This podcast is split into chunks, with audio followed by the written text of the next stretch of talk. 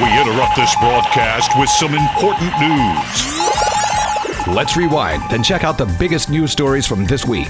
It's time, it's time for Taiwan This Week. Good evening and welcome to Taiwan This Week with me, your host, Gavin Phipps. And I'm joined in the studio this evening by Nicola Smith of the U K's Telegraph. Good evening. And Klaus Badenhagen, who of course reports for German media. Hello, good to be here. Tonight we'll be discussing the K M T's sudden withdrawal from the Straits Forum in Shaman, Hong Kong's Secretary for Security calling for the return of five of its citizens who fled to Taiwan to seek political asylum, ruffled cross-strait feathers as the Wild Bird Federation was removed from an international partnership, the Council of Agriculture considering banning the ownership, breeding and sale of pit bull terriers, talk of banning motorcycles and scooters from sidewalks, and plans for the island's banks to go bilingual ahead of a twenty thirty schedule. But we'll begin with yet another high level, and I'm sure that some will say breakthrough visit, as U S Undersecretary of State for Economic Growth, Energy and the Environment, Keith Krach, arrived in Taiwan on Thursday evening. The U S delegation touched down at Taipei's Sungshan Airport on a commercial charter flight where they were greeted by by Deputy Foreign Minister Harry Tsung and American Institute in Taiwan Director Brent Christensen. The Presidential Office says the U S delegation's itinerary includes meeting with government officials and business people, as well as an official banquet, which will be hosted by President Tsai Ing-wen this evening. Krach and other U S officials are also slated to attend a memorial service for former President Lee Teng-hui on Saturday, or tomorrow, that being Saturday. Although it's been reported that Krach was scheduled to host the U S-Taiwan Economic and Commercial Dialogue, the U S State Department, though, is stressing that he's visiting Taiwan to attend Lee's memorial service and is making no mention of said economic talks.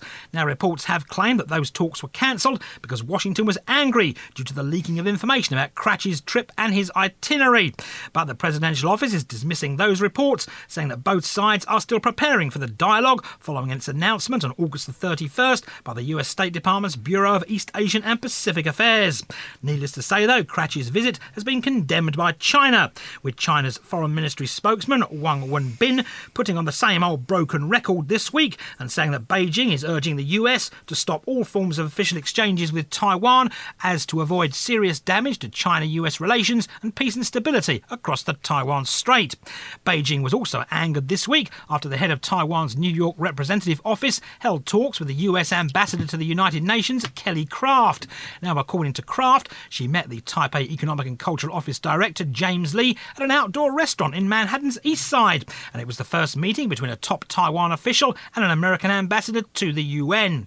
Kraft is describing the meeting as historic and says it's a further step in the Trump administration's campaign to strengthen relations with the self-governing island that China claims as part of its territory.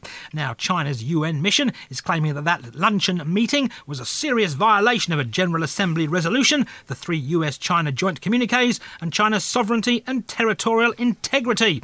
So, Klaus, we'll begin with Mister Krach coming over with a U S delegation. Of course, this comes hot on the heels of a previous U S delegation. Well, it's the latest in a series of gestures the U S government is making towards Taiwan, signaling closer cooperation, more recognition. I mean, um, we had the Secretary of Health here, Azar, and now we have the uh, U S Undersecretary of State for Economic Growth. Which isn't bad, because um, more economic cooperation is always good. Taiwan is already the U S tenth largest trading partner. I think the big question is, people originally were hoping for this being a step closer to a free trade agreement between Taiwan and the U S, but now that apparently they felt the need to, to um, deny that they want to do too much economic talk, um, I don't know, maybe is this kind of a backlash now? Is the free trade agreement as far away as it was before Tsai agreed to letting the U S pork in? I, I, I wouldn't go that far. I, I mean, I think a free trade agreement isn't um, something that you can work out overnight. Um, I, I think, as you said, um, Krach's visit is is highly symbolic, um, and it's another big show of support um, from the U S for Taiwan after Azar's Azar's visit, um, and it, it also kind of shows a kind of slow normalising of high-level officials coming to Taiwan. Um, so I think there's a lot of factors at play um, in this, one being the U S election and, and the Trump administration's desire to, to kind of talk tough on China and to show that. Um, but I, I also think that the the scaling back perhaps of economic talks this time is just a sign of caution that they don't want to push Beijing too far too soon. It doesn't mean that it's not going to happen, um, but there's a lot of big, meaty economic issues that are on the table with this economic dialogue. So they're not things that you can just um, make real progress on in a couple of days. You're talking about five G, um, uh, semiconductors, also the diversification of, of um, medical supply, the medical supply chain. All of these are very important issues that uh, frankly won't be um, undertaken by someone like Krach. They'll be done more at the kind of um, a, a lower level of, of officials. But do you think, Klaus, that possibly plays into the opposition's hands here? Because, of course, I mean, one of the newspapers today, which won't be named, but it's a well-read Chinese language newspaper here, basically ran a headline that screamed, "Oh, the economic talks have disappeared." Well, the opposition is basically framing this new round of um, economic cooperation with the U S as Taiwan being blackmailed in order to let the ractopamine pork in, or the poisoned pork, as some people like to say. And there also were protesters at the Sungshan Airport, like um, waiting for the uh, U S representative to come, with like, um, holding up boards saying yes to the U S, no to racto pork. Racto pork, quite a nice wording, I think.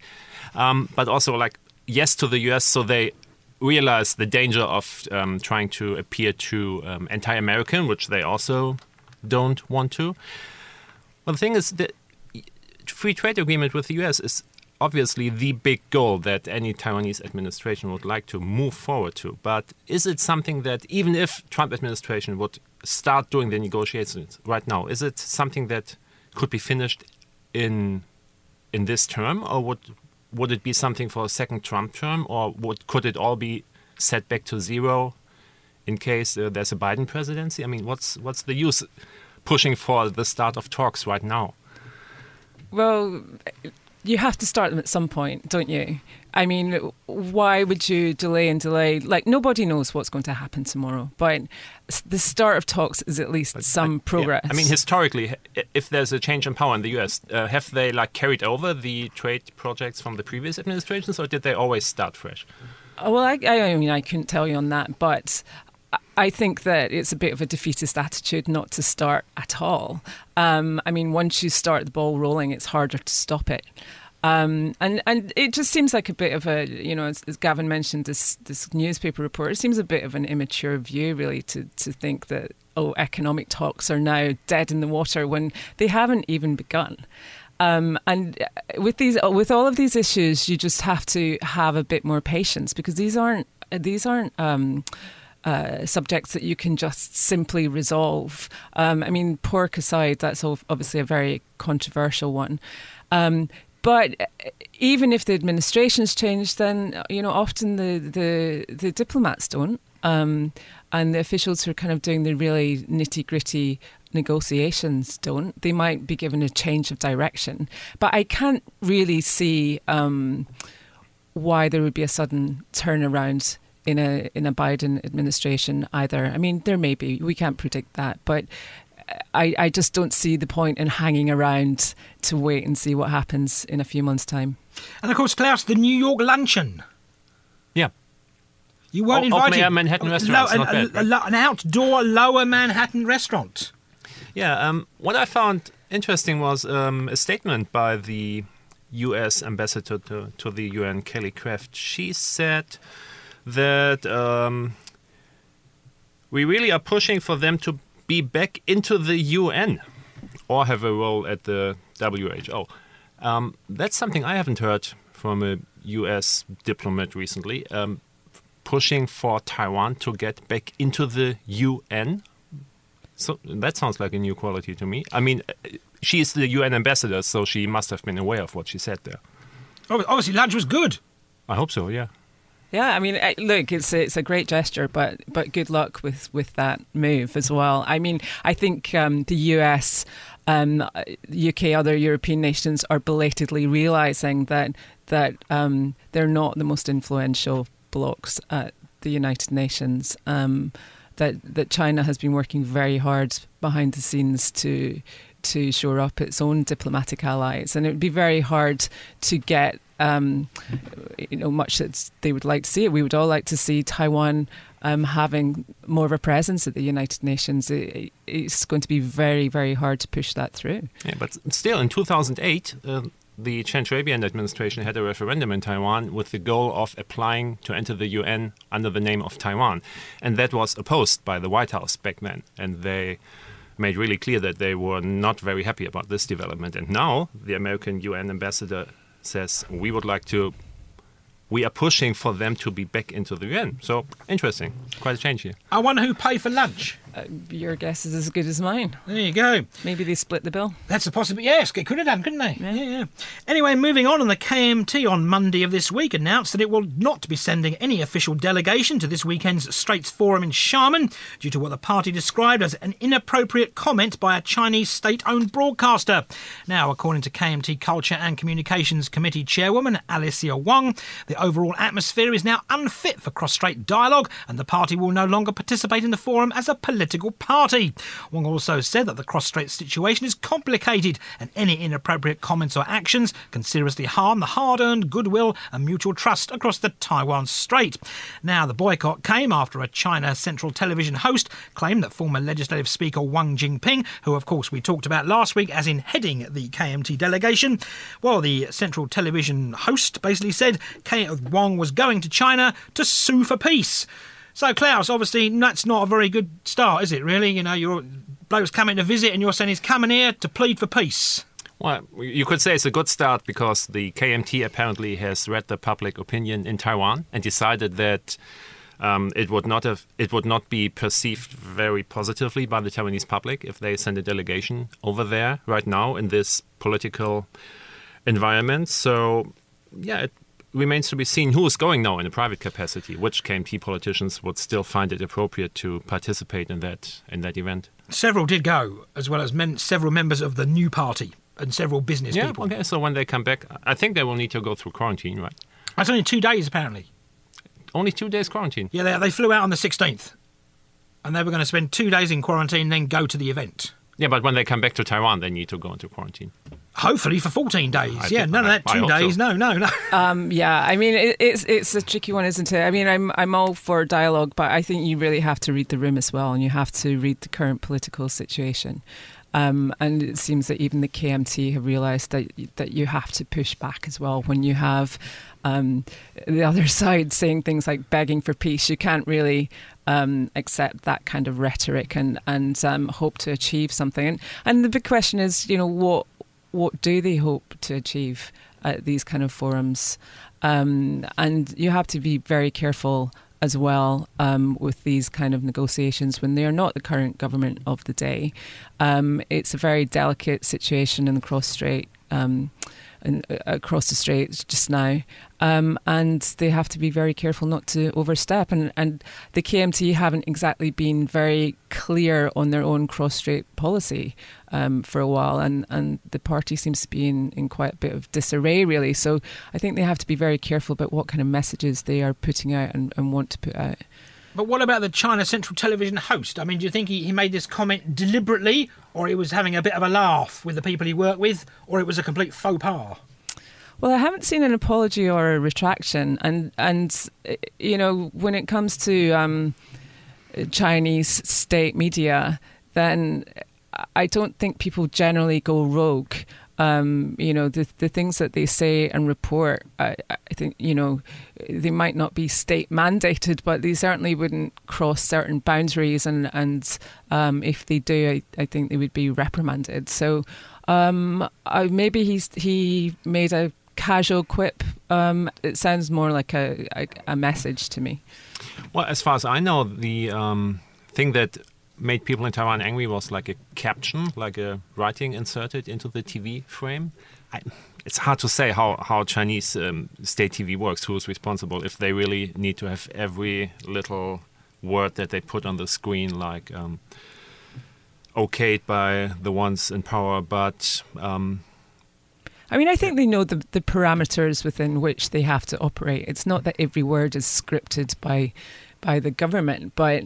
Um, They certainly know the, the bounds that they have to remain within and what's permissible to say. And, and I presume that these uh, journalists also have their own sources that they are picking up on on the messaging that they're also getting from from state officials. Well, as well. I guess I guess the fact that all the videos of this report seem to have vanished from the official video platforms maybe shows that somebody came to the conclusion that it, this was not the best move or the best phrasing to make that. And of course it was aimed at Wang Jinping, who is not from a mainland family.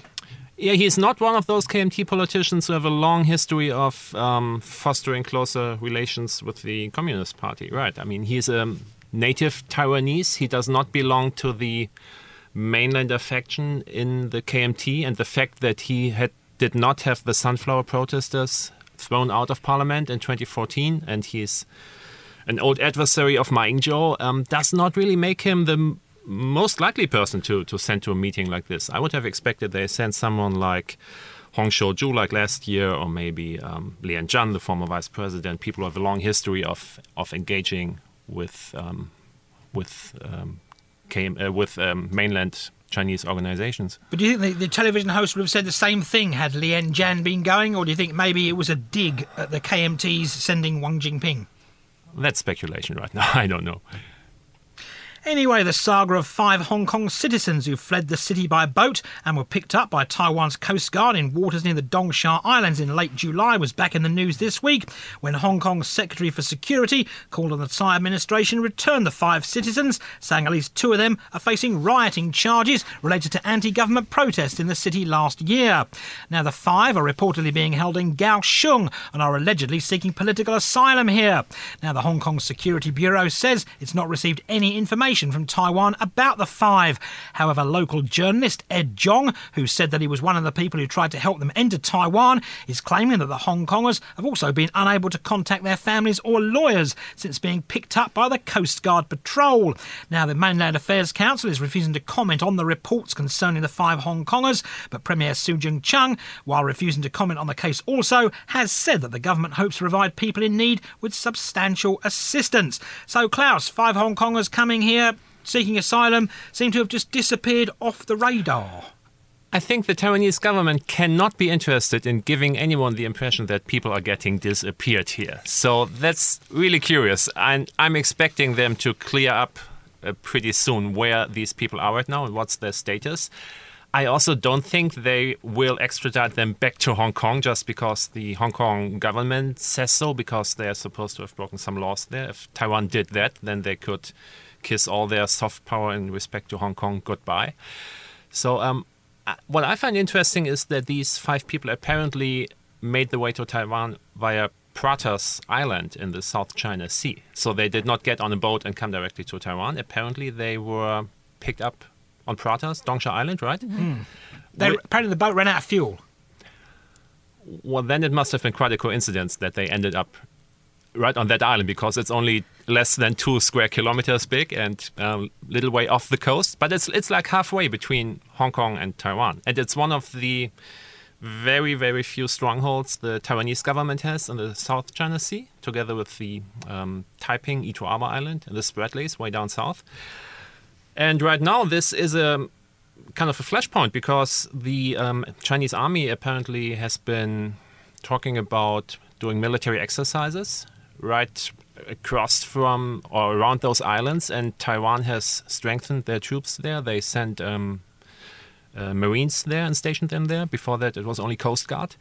So this is not an area where the Taiwanese government would want to have anyone lurking around or coming ashore that who hasn't been invited there. So I'm pretty sure they do not want to encourage refugees from Hong Kong to try to make their way to Pratas Islands now. So my guess is that's one reason why they kept really quiet about these cases. I mean, I think it's a bit rich of uh, the Hong Kong authorities to to give Taiwan a hard time when they're basically ignoring the other twelve Hong Kongers who are uh, who really don't have legal access or contact with their families in Shenzhen. Um, it's very hypocritical, and, and I certainly don't see Taiwan um, uh, caving in to demands to send them back, especially as as um, uh, there isn't an extradition treaty between Um, Hong Kong and Taiwan, and that's, you know, where the entire protest movement um, emerged from last year.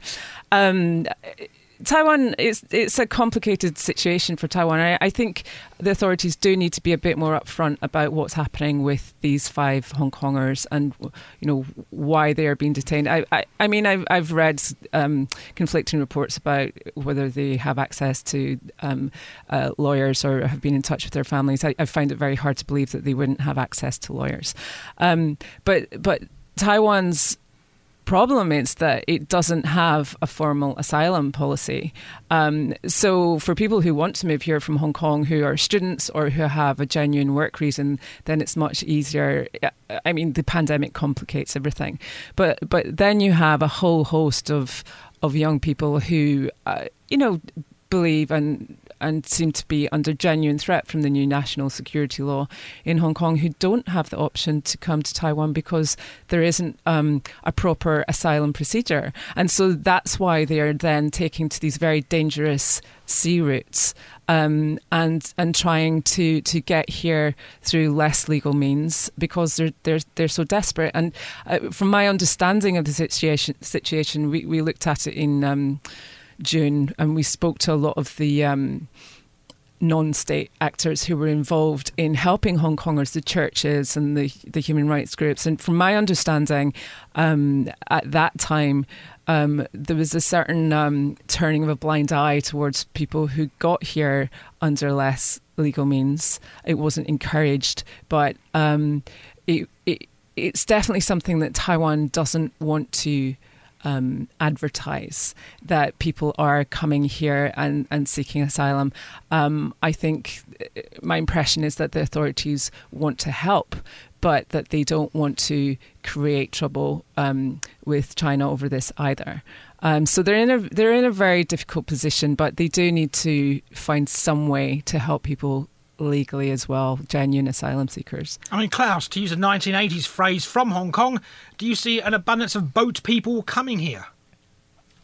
Well, as long as most people still know that there is not a clear pathway to asylum in Taiwan, and um, you don't have a lot of success st- stories that are being um, told and, and, and spread, um, I don't see that happening right now. Also, the, the distance.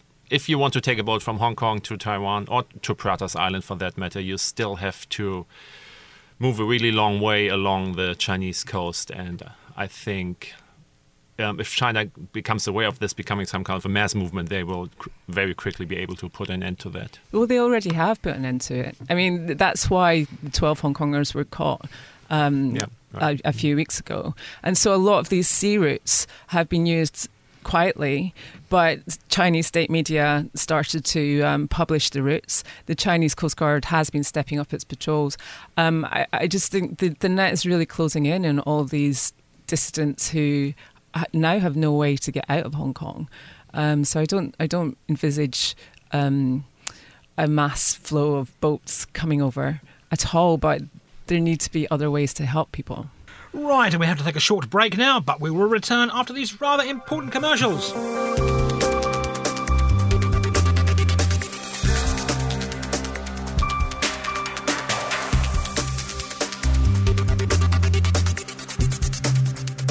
Welcome back to Taiwan This Week, and there were some ruffled cross-strait feathers as the Ministry of Foreign Affairs blamed China after a local bird conservation group was stripped of an international partnership. Now, Ministry spokeswoman Joanne Oh is describing the removal of the Taipei-based Chinese Wild Bird Federation partnership with BirdLife International as being China's interfering in the completely apolitical field of conservation. Now, the bird conservation group was in fact removed from the partnership on September the seventh, and it told the press that basically it had been asked to change its name and sign a document formally committing not to promote or advocate the legitimacy of the Republic of China or the independence of Taiwan from China prior to its removal. Now, the Wild Bird Federation also, interestingly enough, said that it was asked to change its English name three times at the request of BirdLife International since nineteen eighty-eight. So, Nicola, of course, you took an interest in this story and brought it to the attention of all those Telegraph readers. Yes. Our readers love birds. Um, yeah, I mean, it, it's the, the story is pretty, it's unbelievable and yet believable, just in the current atmosphere. I mean, that I, I, a, a bird conservation group could be drawn into geopolitics is, is really quite incredible and pathetic. But um, you know, it's just part of the, the, the bigger picture of um, Taiwan's international identity just being completely squeezed out of, of the global arena. It doesn't matter, like, if it's bird conservation or if it's, you know, in, in the United Nations or just in, in any way. Um, it, it's this kind of uh, Chinese effort to just deny Taiwan's existence, um, and it just fits into that bigger part of it. And it's it's very sad that that um, a, a kind of well-respected conservation group in Taiwan should suffer because of it. And it's very disappointing that an international organisation like BirdLife International would would also be drawn into and, and play these games. We don't know the kind of, they haven't um, explicitly stated the reasons for demanding um, that the group sign this pledge. So we don't know what kind of pressure they were under, whether it was self-inflicted or whether it actually came from some form of Chinese officials or some um, entities with um, links to Chinese funding. We just, we don't know because they won't be upfront about it, but it, it is a ridiculous situation. So, Klaus, do you think some foul play was afoot? Well, from the Chinese perspective, it was no foul play. It was business as usual. I mean, um, what is um, peculiar to me is this reminds me of news you had like back in two thousand eight, two thousand nine, two thousand ten, be- before China turned openly hostile towards Taiwan, when there were news like the um, Taiwanese Firemen's Marching Band has been kicked out of the International Firemen's Music Union, or some... Um, Taiwanese um, student sports athletes had their flag ripped from their hands at some tournament in some other country. Like those little little um, events that already made clear what, what China was all about. Nowadays, you have Chinese fighter jets crossing the, the median line, and you have military maneuvers on the other side of Taiwan. So um, I would have thought they would have moved on by now and not... Um, keep themselves busy with small fish like these, but apparently some low to medium ranking officials somewhere saw a chance to score some brownie points here by going after the Taiwanese Wild Bird Federation. Targeting bird watchers. That's yeah. just damn rude, if that's you ask me. Lower. That's that low, is low. It? That really is. They'll be targeting train but spotters I tell you next. What, though, bird watchers are a pretty passionate bunch. They are angry about it, and they are campaigning against this. So, um, so, I mean, how BirdLife is really big in the U K as an organisation. Yeah, right? uh, yeah. I mean, uh, well, we also have the R S P B, um, which is bigger, the Royal Society for um, Prevention. Birds, yeah, yeah, Protection of Birds. Um, sorry, I'm forgetting what it stands for. But um, yeah, so that's bigger. But I mean, from what I've heard, and I've I've only heard speculation on this. Um, um, Nothing could be proven. We we went to um, BirdLife International and we asked them a lot of questions on this, and, and they took a day to think about it and then came back and said, actually, we're not going to comment um, on private discussions between us and our partners. Um, so they, they wouldn't be upfront about the pressures they were under. What what we've heard from people in the bird world um, is that they do allegedly want to expand more into China. Um, and so maybe they maybe they just made a, a, a calculation that, that that's, you know, they would rather invest more in trying to push into China, where they, they don't have a presence just now. They're, they're, they've got a, an office, our partner in Hong Kong. Um, but, you know, and, and let Taiwan go. We, we we just don't know. But it's it's a, it's a real shame that um, Taiwan has has done...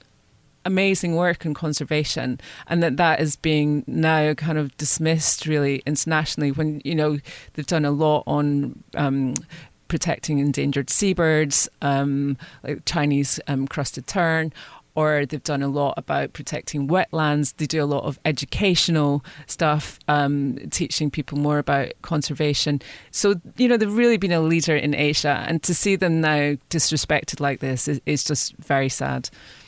Anyway, staying with basically, well, animals anyway. The Council of Agriculture on Wednesday said that it's considering banning the ownership, breeding and sale of pit bull terriers. Now, the Council's Department of Animal Industry said the move comes amid a recent spate of attacks on other dogs by said pit bulls. Now, according to the department's Deputy Director, Zhang Wenchuan, his office has been holding talks on the possible ban with pet industry representatives and local governments. Now, the policy is likely to see a ban on the import, export and ownership and breeding of pit bull terriers, and officials say it could be introduced later this month at the earliest. However, the Council of Agriculture is stressing that people who currently own pit bulls will be able to keep their dogs, but it will be mandatory to register them with their local governments. So, Klaus, do you own a pit bull? Not recently, no. You have owned a pit bull. I, I, I have um, had all kinds of dogs in my family over the years, but no, um, never a pit bull. Although we had a German Yak Terrier, who also tend to be on the aggressive side. We're digressing here. So pit bulls. Do you think we should ban pit bulls, Klaus?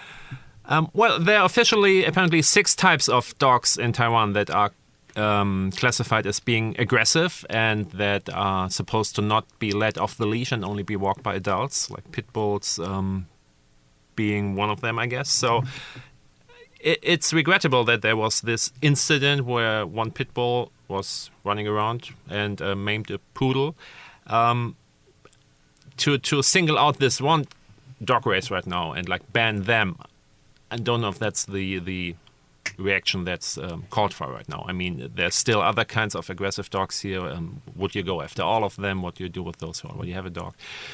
So my guess is, as often, it's it's more about enforcement of the existing rules and uh, maybe education of the dog owners about how potentially dangerous their animal can actually be than just like a knee-jerk reaction of, okay, let's ban this kind of dog here and not have it anymore. Nicola, of course, the fighting dogs, basically, they were originally bred in our neck of the woods. Yeah, and they've also been banned as well. I mean, they are like banned all over the world, and there, there's a reason for that.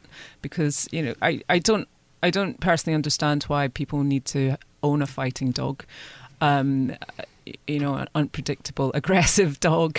Um, and I, I, I mean, I, I would be in favour of a ban, um, but at the very least... Um, I think you, as an owner, you should have an, a license, or you should have to be able to prove that you're capable of handling a dog like that. You know, not just anyone should be allowed to have a pit bull. Um, because, you know, there have been horrible stories of how, this time it was a poodle, um, but there's been horrible stories. Certainly there were many in the U K before more stringent measures were taken of small children being attacked. Um, and that's the kind of scenario you really want to, to avoid. It's horrific. Um, so, yeah, I, I definitely think that the government should be t- tightening the rules on, on the ownership and breeding of pit bulls. Are any dog breeds banned in Germany? I should I should read up on that. What I know is that some years ago they made it um, obligatory to have, like, uh, no matter what kind of dog you have, you have to prove that you know how to take care of a dog, like a dog owner's license for everyone. I'm pretty sure there are... Um, limits and special regulations about dangerous kinds of dogs, like pit bulls. Yeah, apparently there's one thousand pit bulls being held in Taiwan, according to the National Pet Registry, which is quite a lot. I've I've never seen them around. I guess they're mostly kept in cages somewhere. L- lucky you. Yeah, probably. One thousand. Does that seem like a large number, Nicola? One thousand. Uh, I don't really know. I'm not very um, hot on my pit bull statistics around the world. Um, It, I, um, it surprises me um, that there are that many. I've never seen them around either. So what happened in the U K after they were banned? If you, if you already had one, did you have to give it up? Were they put down? Or no, we didn't have a mass cull of them. Um, I, there was just there were just a number of high-profile um, attacks on small children, um, and it just became less acceptable to to. Um, own aggressive dogs. Um, and I, I think also there was some European legislation. I seem to recall something going through in, in the European Parliament as well. Um, but, you know, I just think the general point is that anyone who, who seeks to own a dog like this should really be licensed and, and very well trained in how to handle them. And there was good news for pedestrians this week as Transport Minister Lin Jialong on Wednesday announced that government agencies are slated to hold talks regarding the possible removal of all motorcycle parking spaces from pedestrian sidewalks. Now, the talks come as the government is proposing amendments to the Note to the Design Standards of Urban Roads and Accessory Work. Now, that amendment was proposed by the Ministry of the Interior in an effort to revise road design standards that will ensure that sidewalks are designated pedestrian-only areas that are safe to walk on.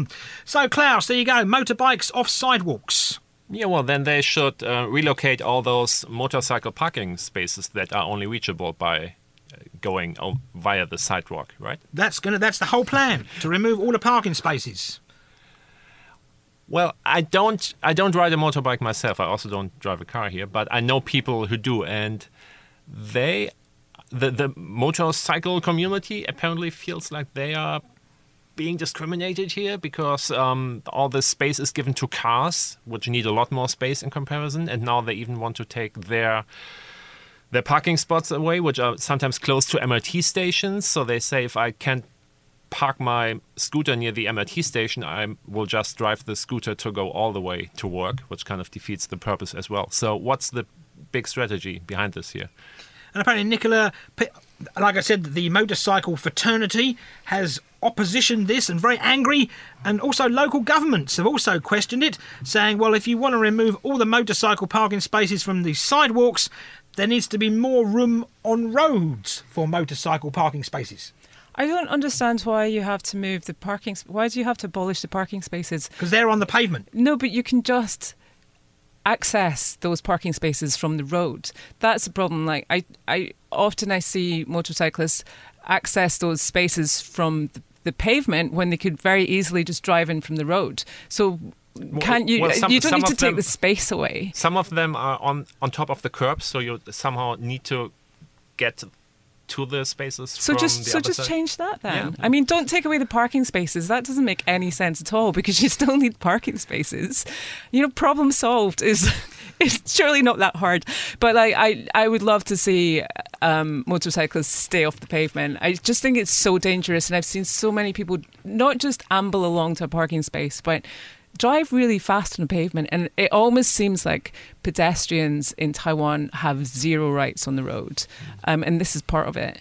Well, people say Taiwan is the country where the pedestrians walk on the road and the scooters drive on the pavement. So, um, but uh, seriously, I, I recently read that the Taipei city government has a goal of um, redesigning all streets that are at least thirty meters wide, and they all are supposed to get bike lanes. So I think this would be a great chance to also redesign the way scooter parking and the distribution of space between cars and scooters and all that is reorganized. So I think there will be some major construction still going on in Taiwan, so they still have a chance to to find better solutions for all those roads. Right, and before we go this week, there's been renewed talk of Taiwan becoming a regional financial hub. And while President Tsai Ing-wen has been talking up the need to liberalise banking and investment regulations to achieve this, another major step towards the goal is, of course, language. And that, of course, is tied to the government's Bilingual Nation twenty thirty policy. And this week, Financial Supervisory Commission Chairman Huang Tianmu was busy inspecting domestic banks to check on their progress in becoming able to assist customers in the English language. Yeah, I mean, you know, Starbucks is biling- bilingual here, so I, I, I'm sure banks can do it as well. I, I, I mean, I always feel a bit guilty um, pushing um, the kind of wider spread of English. At the same time, um, it it would really help Taiwan to bring it more into the international space and and um, just make it more accessible internationally. And I, I, I just don't see any disadvantages for Taiwan in having more English in the banking sector. Especially now that you have, you know, so many doubts hanging over Hong Kong and and the financial sector there and whether they might start to relocate. I think especially in the banking sector, what m- many people are complaining about, not only English-speaking foreigners, is like the amount of red tape they need to go through, like when mm. you want to open an, an account or when you want to exchange some money. So if this would be a reason to just get rid of some of those regulations or make them a little less rigid, um, then there would not be a need to translate all these forms uh, anymore. Maybe also people are still asking around when they want to open a bank account, which bank has an English online banking system. So I also think focusing on the websites of banks would probably be have even a greater effect than like um, having the, the bank tellers take English classes right now. Yeah, I think that, that's a good idea, you know, have a combination of both really, because, I, you know, I, I just try to avoid banking here. I just find it so incredibly complicated and, you know, thankfully I'm able to do that. But mm. um, if you want to attract more um, investment to Taiwan or um, uh, skilled workers or, you know, all these things that the government wants to do, Um, they definitely have to make the banking sector a bit more simplified and a bit more um, user-friendly. And whether that's, you know, having more people speak English or whether it's just, you know, better online bank banking, I think it needs to be kind of all of the above. What about German? Should banks speak German, Klaus? Of course, I'm all for that. Let's start right now. Lots of job opportunities for German teachers. There you go. Bring them in. Anyway, that's all. We'll leave it here on Taiwan This Week this week. And I've been joined in the studio today by Nicola Smith. Thanks for having me. And Klaus Badenhagen. Thank you. Thanks for tuning in to this week's edition of Taiwan This Week here on I C R T with me, Gavin Phipps. And don't forget to check out Taiwan This Week podcast on your favourite podcast app where you can get access to all our previous shows. Tune in again next Friday evening at nine for another informative look at the top stories of the week with Taiwan This Week. And don't forget to also check out our podcast on our website, I C R T dot com dot T W. Now keep it here for more music and news only on I C R T F M one hundred.